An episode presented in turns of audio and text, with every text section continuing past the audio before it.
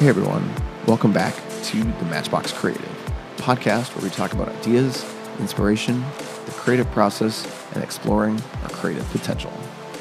Here we'll connect with creatives of all kinds, hear about their story, their life, and the experience and lessons learned along the way. I'm Mark Daniel, a graphic designer and photographer, and your host as we tackle this creative journey together. In today's episode, we're going to continue exploring areas of creativity a bit outside the usual we're taking a deeper look into board game design. If you've taken a detour to the board game section of your local Target lately, you've noticed there's a lot more choices out there. But more doesn't always mean better. Designing a fun, challenging game that keeps you coming back over and over is a complicated project, one that involves a lot of different types of creativity. And that unusual creative process holds some great lessons for all of us. To understand how a game grows from an idea into a social experience you share with others, today we're talking with my friend, Jim Nally. In the last few years, Jim has started designing, building, and developing a number of different games.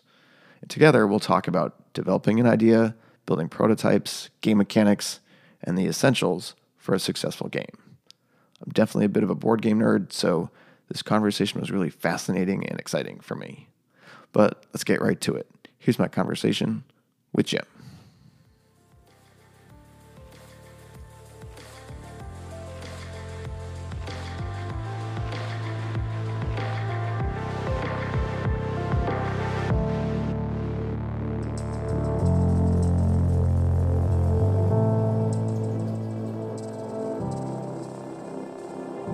Welcome to another episode of Matchbox Creative.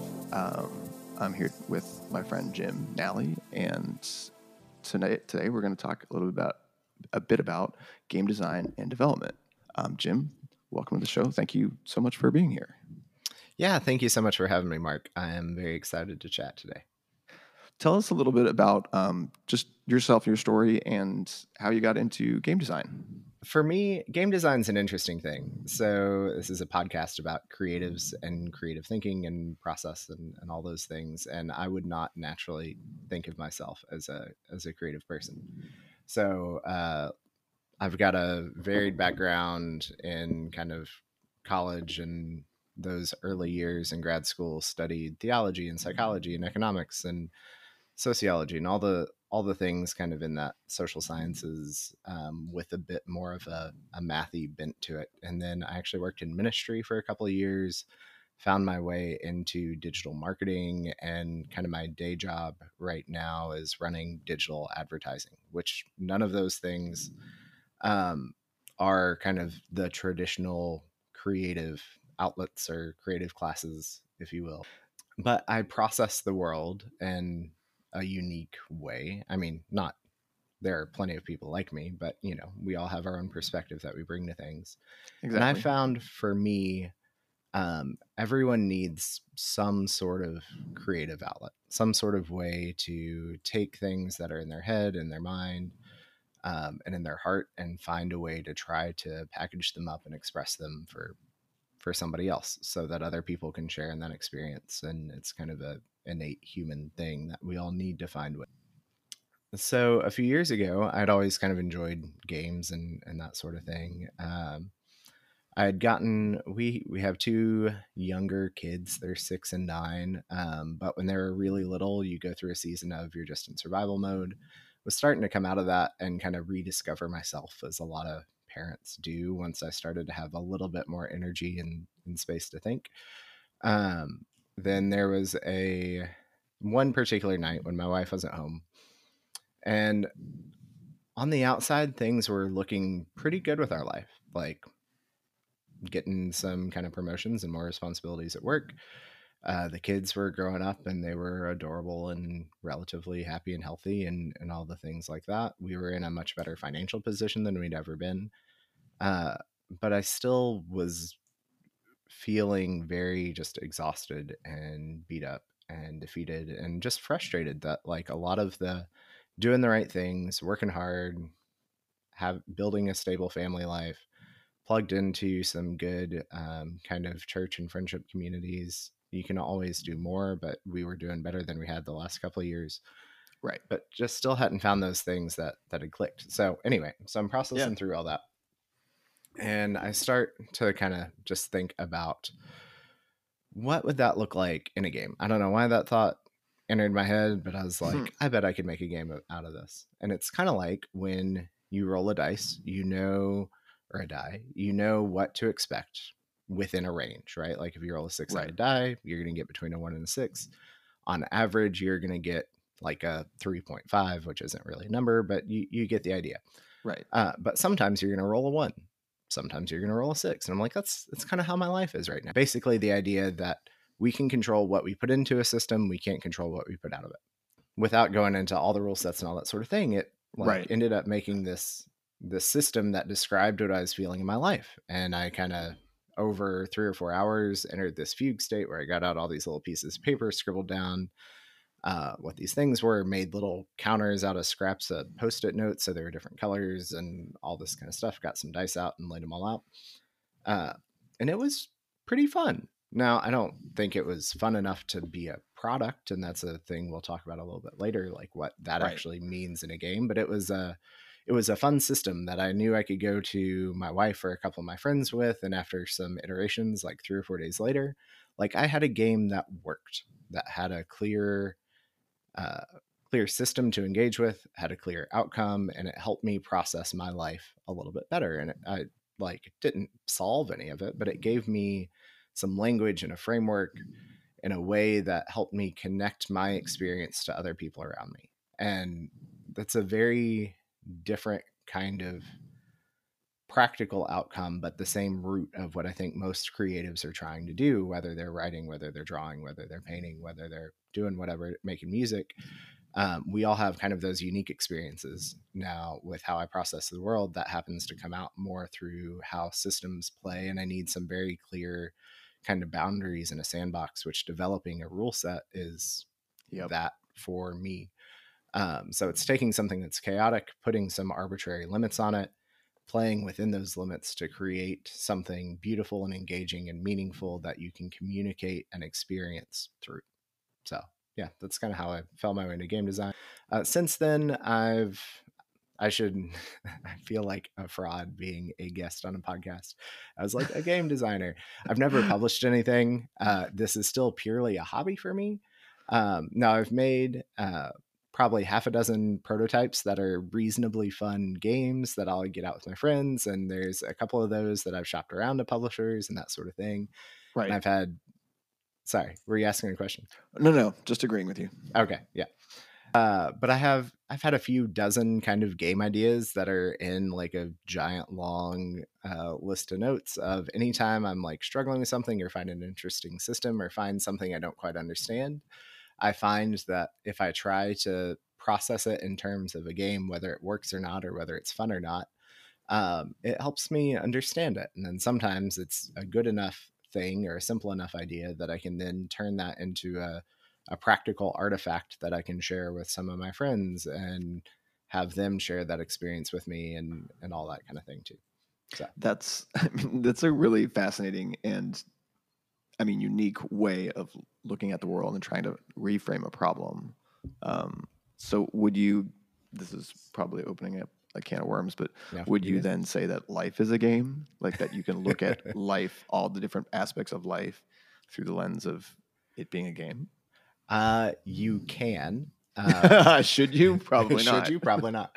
Uh, I think it is helpful. Like most creative pursuits, uh, it is important to recognize that it is not all encompassing. Right. That it is a different lens to look at life through. Like there are things in other kind of more classic forms of art that are pure emotional expressions that you're not going to be able to to fully capture in a game. I think games are really Right. useful in understanding how to interact with life and you can kind of strip away some of the noise around stuff and get down to just the core of what makes the thing interesting and then where i think um so two things here one uh i think a big part of any creative process is understanding what's kind of in bounds and what's out of bounds and giving yourself very clear constraints can be one of the most liberating and freeing things for uh, anyone's mind to process anything really. Yes. uh, but when you totally do agree. You kind of have to abstract out some of the other elements of your life. And so it's not going to be a perfect picture of everything when you kind of narrow into what this one very kind of clearly defined box of things is. Uh, right. But it is a useful lens to kind of look through Absolutely. and kind of way to abstract something that can be very complicated and look at it in a different way. Yeah, and the the lens that I think that's a great segue into kind of my second thing. I think the unique lens that games bring to the human experience that a lot of the other creative expressions don't is a sense of agency. So uh, usually when you're reading or listening to music or whatever it is, that's kind of another creative expression, especially if you're engaging with someone else's output for that. Now this is this is different than say you're actually a musician in a jazz trio and you're improvising like that's that's a small subset of musical expression but it's one that kind of captures the thing that i think gaming does at its core across the board if that makes sense where I when you so. engage with a game um, you're not just listening to someone else's story and having to kind of abstract your place into it or you're not like just trying to understand their other experience. You're actively making choices and you're actively determining the outcome, at least in a good game, Right. Uh, of what's what's going to happen. And when you do that, the psychology of that's just a little. It's a different piece of it. It may not be as um, often, and this is going to be a broad brush that there's exceptions to. There always are. Right. Um, it may not be as deep or as like singularly expressive as like the perfect uh, chord progression that leads to like com yeah whatever kind of creative thing you want to do um, but because you can make choices in that space you can internalize that just in a different way. You can create kind of instead of having to observe someone else's avatar like you really inhabit the avatar of your character in a well designed game that's you know working in that way uh, that just brings a, a unique piece of value that i think a lot of other creative outlets either do only in kind of pockets or don't aren't able to just naturally do as well Right, like the the medium of a game really invites the audience into it as a participant, as an active participant versus a passive consumer. Would that be like a Yeah, good way to summarize absolutely. it? Right, right. Because I mean, like you can't just you can't really experience a game without playing it. I mean, you you can you can understand box, it you can understand but it, you- but you yeah. don't really fully experience it until Yeah. you play it and and usually understand it play through it with that. other people too exactly that's too. a- so it's yeah, it becomes a social. group. yeah yeah. it becomes a group experience, a communal experience. And so that's a really interesting call out.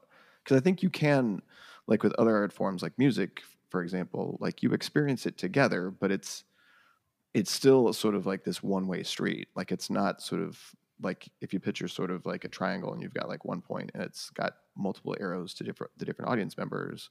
It's very it's still a two way street just to multiple different yeah, yeah. different people versus a group where it's like interacting with each other and the game together and it becomes this hopefully fun and interactive social experience yeah absolutely let's talk a little bit about like how did you when you're building out these other game concepts what inspires these idea what is kind of the trigger and then how, like how does that process get started several of my more interesting games um, have come from kind of a similar experience to that first one.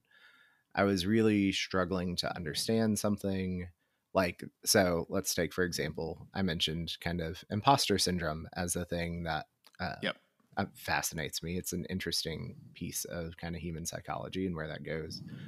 Uh, and so I started with the question of is there a way to express in game form the feeling that you know you have something of value, but you don't know where that value is necessarily in relation to others? And especially, uh, a lot of times it's easier to see that value in other people than it is to see it in yourself. Oh, So good. I designed this quick little card game where you kind of randomly deal out all the cards, and instead of looking at your own cards, you hold all your cards backwards, and you can see everyone else's cards, but you can't see your own. And then you're trying to functionally, with yeah, you're trying to functionally guess uh, what cards you have in your hand and it turns into this like push your luck thing if you're always trying to kind of one up other people where you think you're saying like i think i have at least the nine in the suit and someone else is like i think i have the 10 and then you gotta kind of push up and then if you go right. too far you end up losing points uh, which turns into this fun snappy little card game but at the at the beginning of it it was just asking the question of like imposter syndrome is this weird thing i want to understand um, how I can better recognize it and how I can kind of boil down what it really is to a system that I can communicate with other people.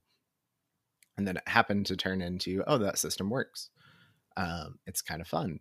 When I do this with other people, they also have a few laughs and they kind of enjoy the experience. So we yep. should do this a few times. Hmm.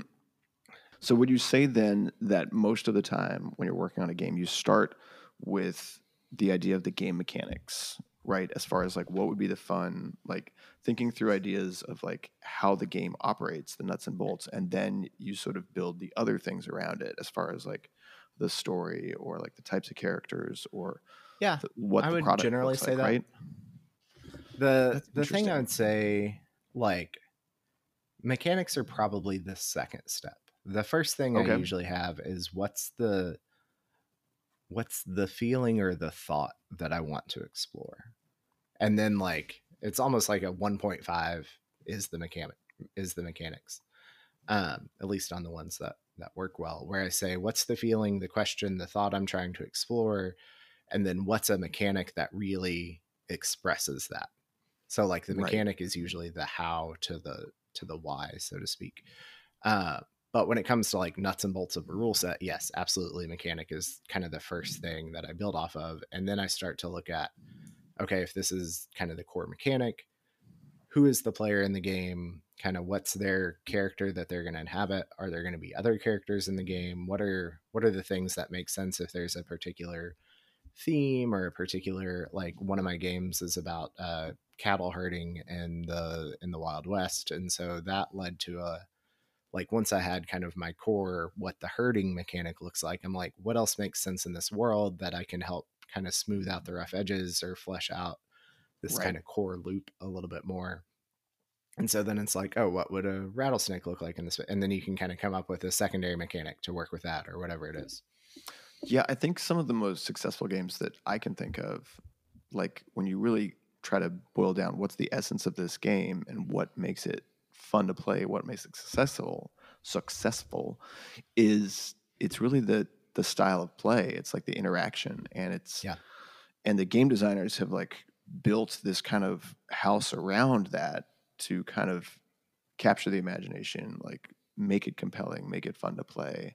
But it's really at the end of the day, like it's the battleship. It's like it's it's about hiding, you know, your ships and you know how long can you go before the other person finds them right? And then you could take the same mechanics of that and make it into you could put all kinds of different stories around that and it would still essentially be the same game.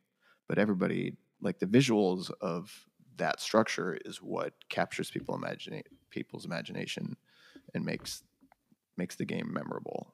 Like so many of us start with kind of a core idea and that core idea can be kind of devoid of time and space. Sometimes it's really tied to a like my cow herding game's not going to make sense in some dystopian sci-fi theme with like what like it's it's cows right. out and yep. thing.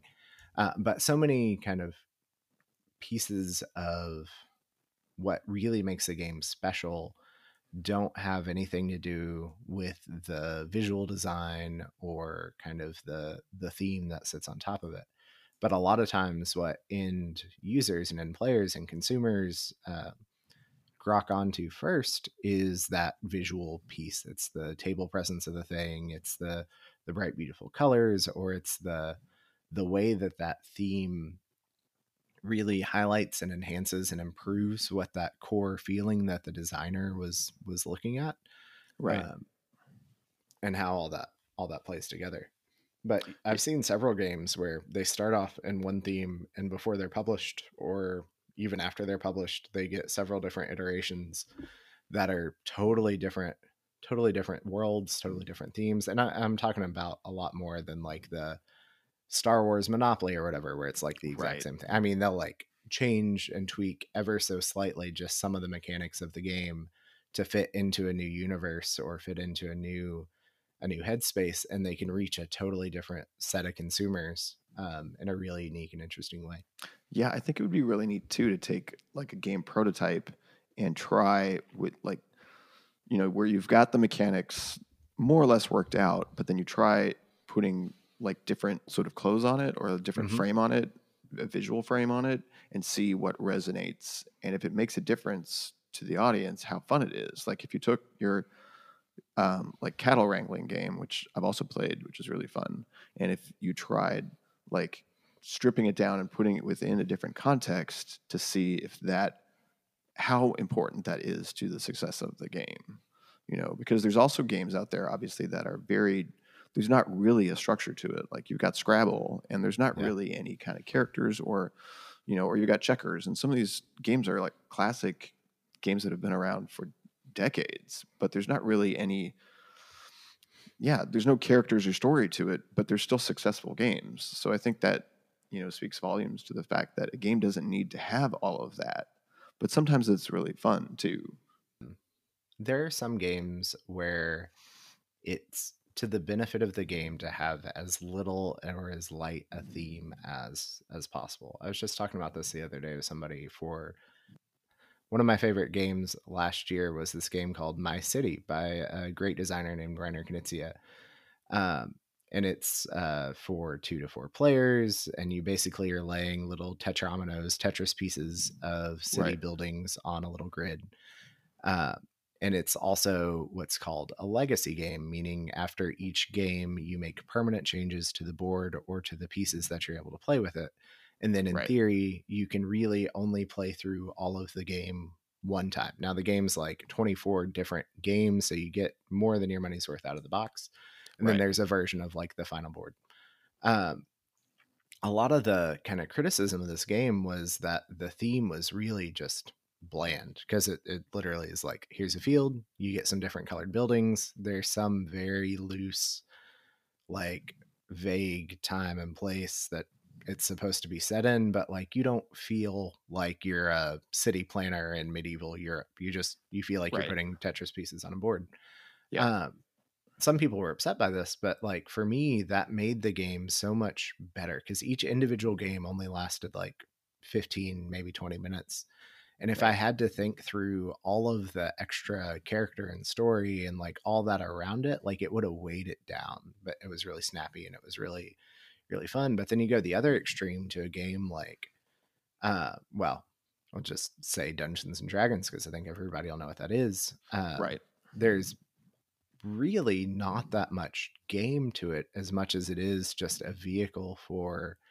storytelling and the mechanics in the game aren't particularly interest and people are going to shoot me for this but like it's not a particularly compelling engine or right sandbox experience. yeah yeah yeah like it's fun enough it does a good job for facilitating all that storytelling but Right. the reason you play that is not to like try to min max your score and to try to like technically best your opponent it's to Right. just get so deep into that into that world and if that's what you're looking for like it's it's a mm-hmm. slam dunk but if you're looking for i want to play chess against my like you don't want to play Yep. dungeons and dragons it's a totally different totally different thing and i think theme has so much to do with well not just what the theme is but also how much work and how much extra development goes into the theme has so much to do with whether you want it to be more about storytelling or whether you want the stories to be more kind of organic and come straight out of the gameplay and that's a, a fun choice that game designers get to make when they're working through the game. Yeah i think you can argue that it's almost like a spectrum right? Like you can you can choose like you've got table presence and you've got the storytelling and it's you know each game kind of fits somewhere on that spectrum of like how well it's doing on these different scores. Um, and it's interesting like as you were talking through that like it made me think of chess which is like obviously arguably one of the oldest games in history and it's like looking down it has this it's very simple right like i mean as far as like the visuals of it but it also still has like this rich kind of medieval like middle ages like aura and visual landscape to it as well. Yeah. And so I think chess is a gr- brilliant example of just how it, you know, balances the two, where it like it gives enough nods to kind of spark the imagination, but it can you can strip all of that away and it's still a compelling game now centuries later, right? Yeah, and I think there's a really interesting thing with chess, particularly because it's been, I mean, it's obviously public domain. It's a couple thousand years old at this point, yep. um, in some way, shape, or form, anyway. Uh, but if you have like, you will never see a Mario chess set at a professional chess tournament. Right. Exactly. Like you show up at the tournament and somebody pulls out their Hello Kitty chess set, they're going to get laughed out of the room. Uh, the game, or is, they should, yeah, which they should. Uh, but the game is the exact same, right? Like yep. it's you still have pawns, you still have king queen, what like all the pieces, they still do the exact same thing. It shouldn't change at all how play actually happens. But I think you're right that there's something about the visual design of what kind of a classic chess that is that matters so much for uh, players who are used to that, expecting that, that kind of feel that hominess that comes with sitting down across the table from a nice chess set with yep. some of the the classic design design pieces there. You touched on earlier about like a little bit about game mechanics and for those who don't really understand that term, game mechanics is really just how a game operates, you know, like yeah. how, basically the rules, right? Um, how do you like what inspires you when you're thinking about game mechanics? And like do you is it you know playing other games and be like ooh i like how this operates and taking a piece of this and piece of that? Like so if that's like the core of the game how do you pull apart what really works what is actually fun? Like how does that all come together? Yeah um when i look at mechanics uh I think of them as like the parts to an engine. So one of the mechanics in a game is going to act as the spark plug, one of them is going to be the piston, one of them is going to be the carburetor, like however you want to run that out. Yep. They, in and of themselves, may be really interesting.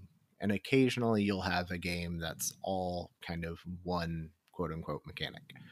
Mm-hmm. Almost always there are and there's not a right or wrong number there, but there's usually at least a few sometimes like literally dozens if you're in kind of a big heavy complex game. Uh, usually the individual pieces may be interesting but they're usually interesting one time for one game. So a lot of like really special games come out and it's they're special because they figured out how to do this one mechanic really well. A classic that a lot of people may be familiar with is a game called like Dominion that started deck building in kind of the, the hobby right. market, which is where you kind of build your custom deck as the game goes and then you play those cards out. Uh, Dominion is a really special game, not because it's the best deck building game ever, but because it was the first. It kind of right. took a couple familiar things like cards, turned them on their heads, made them really interesting. But most most games, and especially all of my games, most of them I would not say have a really unique mechanic as much as you have two or three mechanics that you um, that you kind of stick together and figure out figure out what's interesting about how they they interact. Uh, right. If you think about them in like characters in a story, uh, you have a lot of writers who will say, "I just create a few characters, stick them in a room together, and then figure out what they do." And whatever they do is kind of what becomes my story or becomes my book. You can think about mechanics in kind of the same way. They all have things they're good at things they're bad at situations where they make sense and then as you refine the story sometimes you'll pull a mechanic out or you add another mechanic in. You'll say oh this game is too like this game is too random. I need to pull out these die rolls. How else can i manage this thing?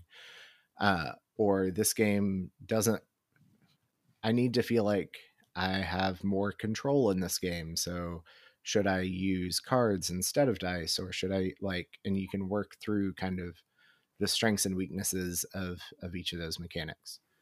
Um, so dice are always a really interesting randomizer and there's a dozens of different ways you can do them, but depending on what you're the story you're trying to tell with it will tell you whether you want to roll the dice before someone does something, roll the dice after somebody does something. Do you want to roll multiple dice and choose or combine them somehow? What size dice, how much, and all all that sort of. I think what that that whole line, that whole thread made me think of is kind of the difference between like Monopoly and Settlers of Catan. So like Monopoly is like everybody knows Monopoly. Like we like Monopoly was kind of my first love when it comes to board games. Like we played it growing up and just loved it and had fun with it. And but I know a lot of people hate Monopoly because it feels like you can one it can take forever and then two you if the dice don't work in your favor like you can after about half an hour in you're like well i there's no way i'm to win like i'm yeah. i'm screwed i hate to right? spoil it but i think the uh there's been some studies on this and something like i'm get these numbers aren't going to be right but you'll get the right. idea something like 80 or 90 percent of monopoly games are fully determined once the dice have been rolled twice all around the table wow like basically once you make that that first loop of the board the game statistically is almost always figured Settled. out from that point. I who we might have to have an offline conversation with that because I think there's I think part of the fun why I enjoy Monopoly is if you're really good at bargaining yes. and making deals, right? You can go from a low position and talk somebody into making a great trade for you, but bad trade for them, and turning your luck around. Yeah, but, absolutely. Um, but I, I would agree with. I think part of why pe- people are get frustrated with Monopoly is because how much power the dice have over it. And I think Settlers of Catan is kind of an interesting sort of like evolution. I wouldn't say evolution of the game because it's obviously very different, but it's a similar type of game. And I think what Catan does really well is there's a lot of like checks and balances as far as when a player is doing really, really well, there's a lot of different ways that the other players can basically like you know, what's the term when you like hit somebody in the leg? Um, I don't know what it is, but it would have sounded awesome. But basically, like where you can ha- hamstring. That's it. Oh yeah. Where you yeah. can hamstring like the person in the lead, right? Like yep. you can place the robber on them, or like if you, you know, you can refuse to trade with them. You can, you know, whenever you get to steal cards, you steal cards from them, right? And so, I think they learned from Monopoly, like nobody wants to play a long game if they don't feel like they have a chance, yep. right? And so a really nicely balanced game like always lets you feel like even though there's an element of randomness to it, you still have a chance. Like yeah, don't give up. Uh, Catan does a really was one of the first games that is it Catan or Catan? I, I think that's I don't know worth debating. No, go ahead. yeah, spend an hour talking about. It. Yeah, no, I like I love Catan and a lot of very serious and like stick your finger on your glasses and push it up your nose kind of gamers will will poo poo Catan these days, but I think it's a great a great intro into kind of the more serious part of the hobby and I, I still enjoy playing it. I just uh, like and we even own there's like a novel of the Catan universe, which is hilarious. And uh, I didn't know uh, that. yeah, it's it's kind of goofy, but like it's like there's just there's something about that product. And there's a, I got like a puzzle book before we went on vacation a couple weeks ago. That's all these like logic puzzles and stuff set in right. some very. But anyway, uh, fantastic fun product. What it does that I think was a first and eye opening for so many, especially in kind of the American audience, um, is the dice don't just affect the player rolling them. Like when you roll a number, right. whoever's on that resource gets it. And then yeah. even if someone else is doing better than you, but you're still getting some stuff, that still feels good. And it yes. gives you a reason to pay attention to their turns. And like there's so much about that design that that I just love.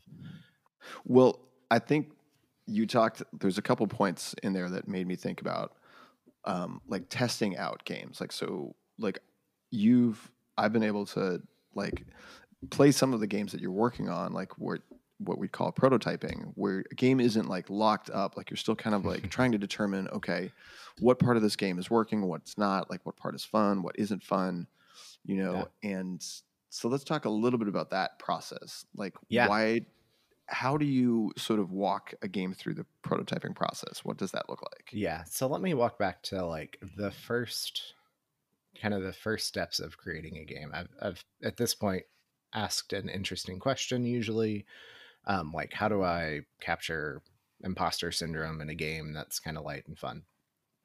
Uh, then I say, what's a mechanic that can do this? I'm like, oh, kind of, uh, and for me, like inspired by Hanabi, if you've ever played that. Yep. Uh, which you hold the cards backwards, other people see them. I'm like, could you do something like that, but with kind of a more press your luck thing? So I have a couple mechanics. I have kind of uh, what the components would be. Before I show it to anybody else, I've got at this point like bins and bins of cubes and dice and little bits, and I'll get like a piece of just copy paper and scribble out if there needs to be a board or there needs to be something there. Uh, or if I need custom cards, I have like a deck of cards that I'll have sleeves that I can like write a little thing on a small piece of paper, slide it in the sleeve.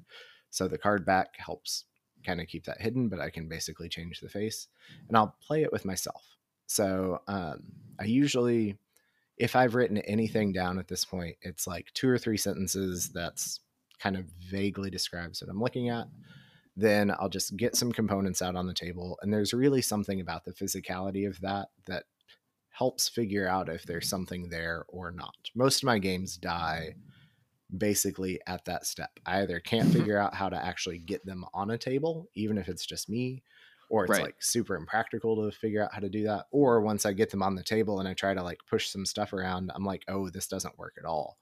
Like right. It's just not enjoyable. yeah, it's just yeah, it's just kind of blah.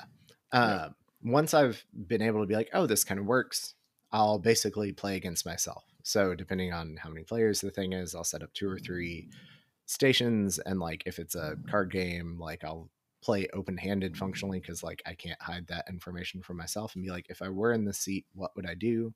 Right. um, go through a few iterations of that kind of working and then uh, my poor wife has been through so many of the of these things where i'm like i just need somebody else who like doesn't have all the information to sit across the table and play for me does this Right. make sense at all and 80% of the time she's like no it doesn't this is terrible uh, but it's great feedback and then yeah.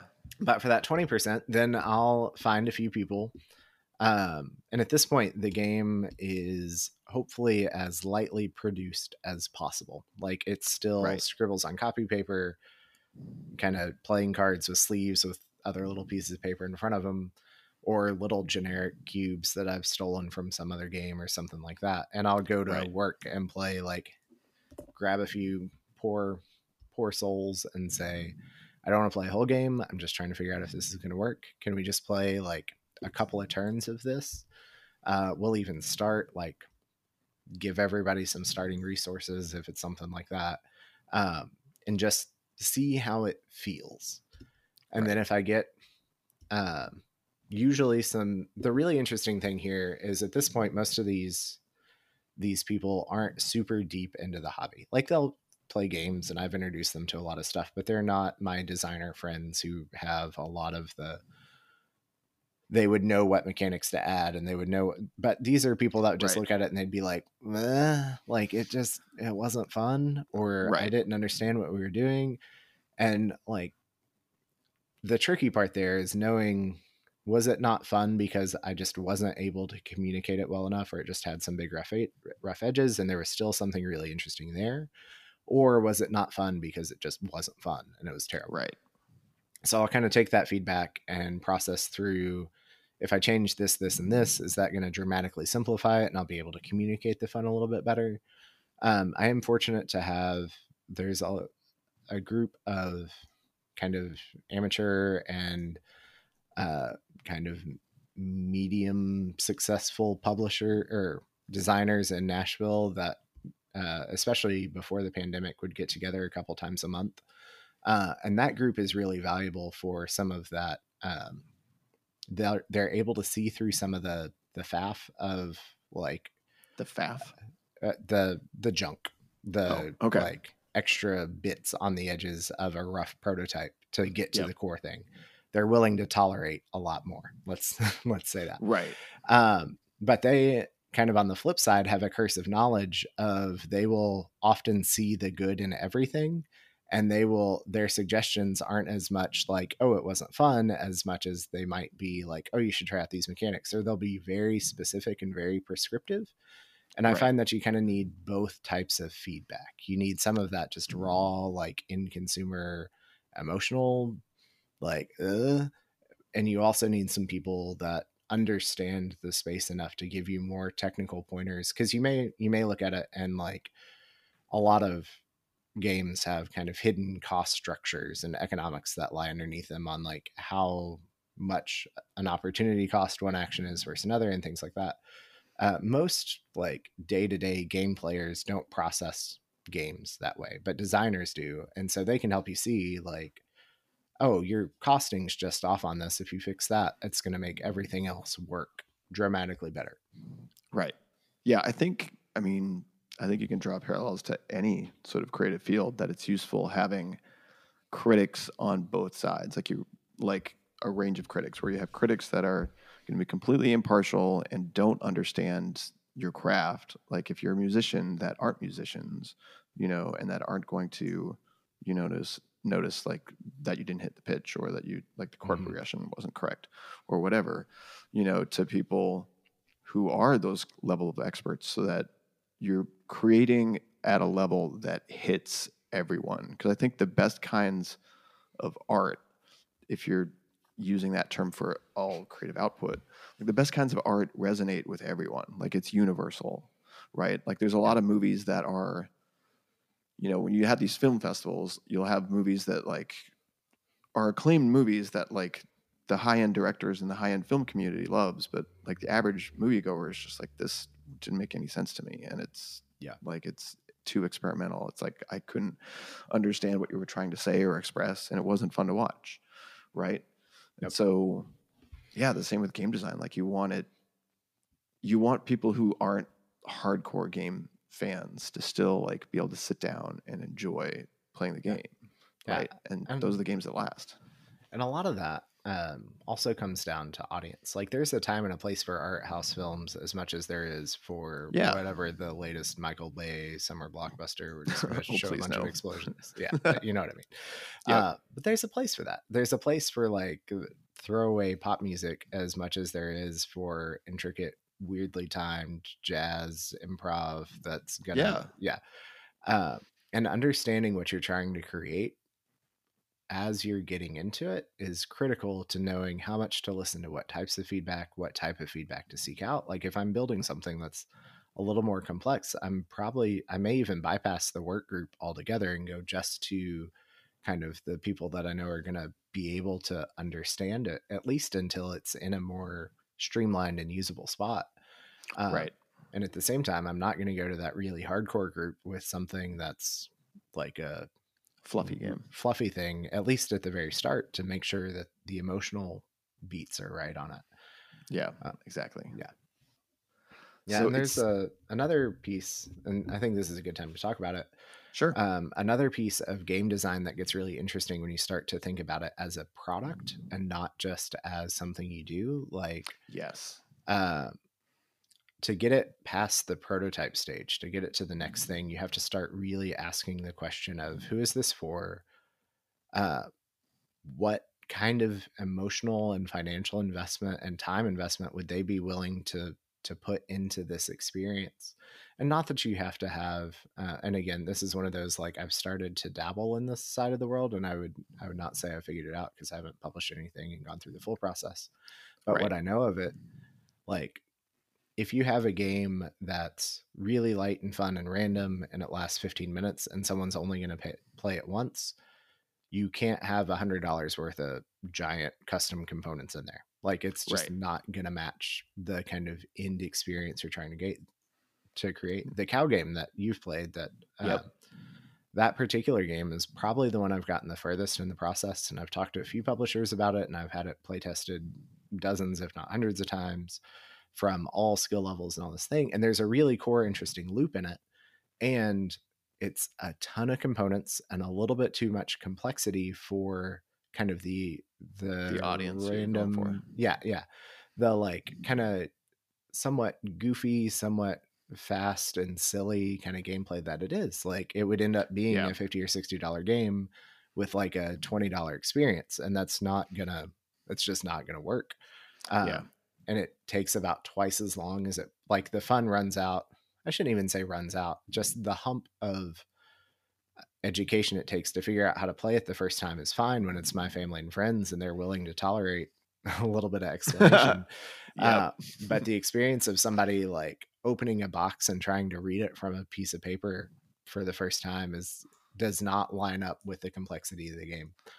yeah. Um, so there's a really interesting piece of game design uh, that I mean, there's parallels in other forms of art too, like yeah, which should be pretty easy to draw. But games have such a very distinct uh, kind of cost from the user piece Yeah. that goes into it.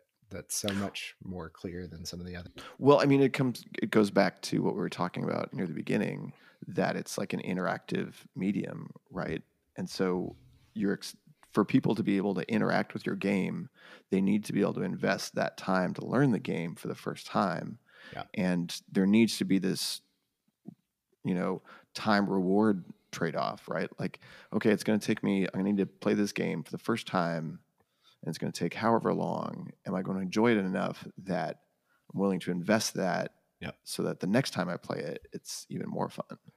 Preparation for this, like I was listening to a few different podcasts, like about game design, and the concept came up about um, a term called handles or anchor points, which I thought was really Yep. fascinating. Which essentially means is if you're creating a game, try not to make it all something that's going to be brand new to somebody, but have like sort of like anchor points that it's like, oh, well, I don't understand the whole thing, but I understand this aspect. So like similar to, like say you might not know how to play Settlers of Catan, but you know like you've played Monopoly, so you understand the whole like bartering, like the idea of bartering and trading Yep. things back and forth and that kind of thing, so that you're not sort of feel like you're in the middle of an ocean starting from nothing, but you've got a little bit of land to start building, and then the rest of the game kind of starts to make sense. Yeah, and Um, there's a piece of um, a lot of your audience is probably familiar with the design of everything or the design of everyday things uh, and the idea of affordances when it comes to like practical product and visual design, where you're trying to like don't put a push handle on a pull door kind of thing is the classic Right. classic illustration. There's a ton of parallels to that in the gaming world, where sometimes those kind of patterns of thought and behavior can actually hurt a designer if they're flipping something against the norm of that behavior. Right. If you're Uh, going against the grain. Yeah, but at the same time, they're incredibly valuable to. It's like, oh, have you played a deck building game before? We can cut out the first half of this rules explanation. Here's the Yep. like slight tweak to what that is, and then here's the interesting thing that this game adds. Yeah. Uh, but you almost have to build up a library of experiences to be able to play a lot of the bigger, heavier games out there. Uh, Yeah. Until you've played a lot of those kind of more straightforward, they just do this one thing really well and it's really easy to teach. And then you Right. can incorporate multiple systems like that.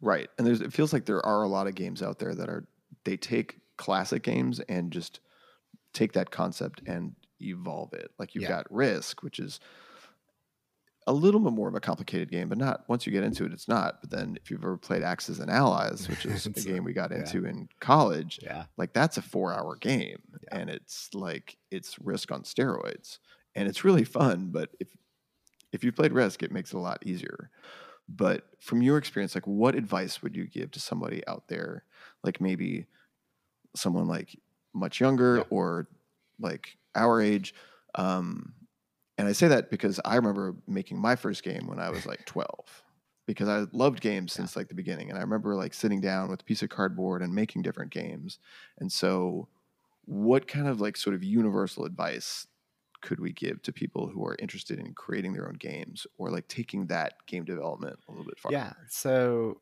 the first thing I'd say, specifically in the game space, uh, play a lot of games.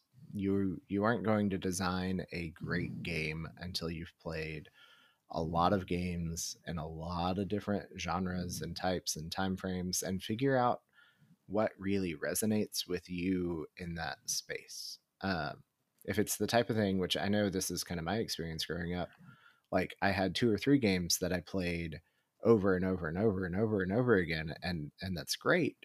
Um, but if you want to create something new, you're going to need a lot more diverse experience than just kind of whatever that one game is that you've sunk your entire social time into. Um, Yep. The other thing I'd say is find find people to help introduce you to some of those things. Uh, gamers on the whole, especially tabletop gamers, um, have a bad rap as sometimes being a little socially awkward, and sometimes it's it's true and, and all that thing. But it's one of the most open and welcoming kind of communities that I've seen for a creative space, and even uh, designers and publishers are all really just there for the love of the hobby. Nobody is, I shouldn't say nobody, 99% of the people in the tabletop industry are not there for uh, getting rich. And if you want to make a lot of money, like it is not, definitely not a career path to pursue. Um, but exactly. some people make a living at it, but it is hard, hard, hard work. But that said, the people who are bet. there love welcoming new people into the space. And so there's a ton of online communities. There's a lot of almost every even medium sized city and up has some sort of regular meetup or uh, regular conventions. And, and a couple quick Google searches can kind of point people there. Um, and if there happens to be a friendly local game store in the area, like a lot of those are kind of the community hubs for those things. So get plugged into that. Uh, Yep. The other thing I'd say, which we didn't really talk about a lot, but I would say if you want, and I think this is true for any creative endeavor, if you want to create something, don't just focus on the medium you want to create in. Understand the principles of what you're trying to do um, in a whole lot of other medium media too. So read books, Okay. watch movies, listen to music, and study kind of the art and creation of those. And even if you're not like I'm not naturally talented in those other areas, but listening to some of the podcasts about them or reading some of the books or having basic understandings of principles of graphic design or whatever it is Yeah. um, give me better perspective and language and ideas for kind of the thing that i can create so to speak um, and it's super valuable with that Yeah, I would echo that too because, like, I haven't haven't even thought about creating a game since I guess middle school, um, but have just loved board games ever since. And anybody who knows me for, for more than five minutes knows that, like, that's one of my favorite things to do. Have game night, and for doing this podcast, like I like found myself diving into reading a lot about game development and like listening to a few podcasts and like looking at websites and it's easy to sort of like just spend time doing like like creative research in the areas that we naturally gravitate Yeah. to but i learned so much when i take time to do research in a different creative field like when i started the podcast like like researching other podcasts and what works and like what people like and all that was super fascinating and same with this like reading more about game design and like some of these terms and like some of the thought pro- process that goes into it and what you gravitate towards and how you build it out of an idea is just super fascinating so i would completely agree with that point like just dive into other areas and a rising tide raises all ships so learn about other creative stuff and it will help you in no matter what creative field you're in Yeah, absolutely well, Jim, this has been super fun. I could talk about board games literally all day um, and play them all day too. Um, but thank you so much for taking time to uh, talk with us and share a bit about your love of games and just a little bit what goes behind the scenes of, of making one. yeah I really appreciate it. thank you so much mark this has been a delight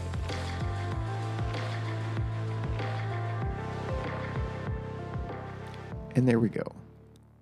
So, what stood out to me over and over again in our conversation is the unique analytical, mathematical, and at times almost scientific framework that Jim brings to his creative process. I think it's easy to draw a line between the arts and sciences and think creativity is only found on one side and not the other.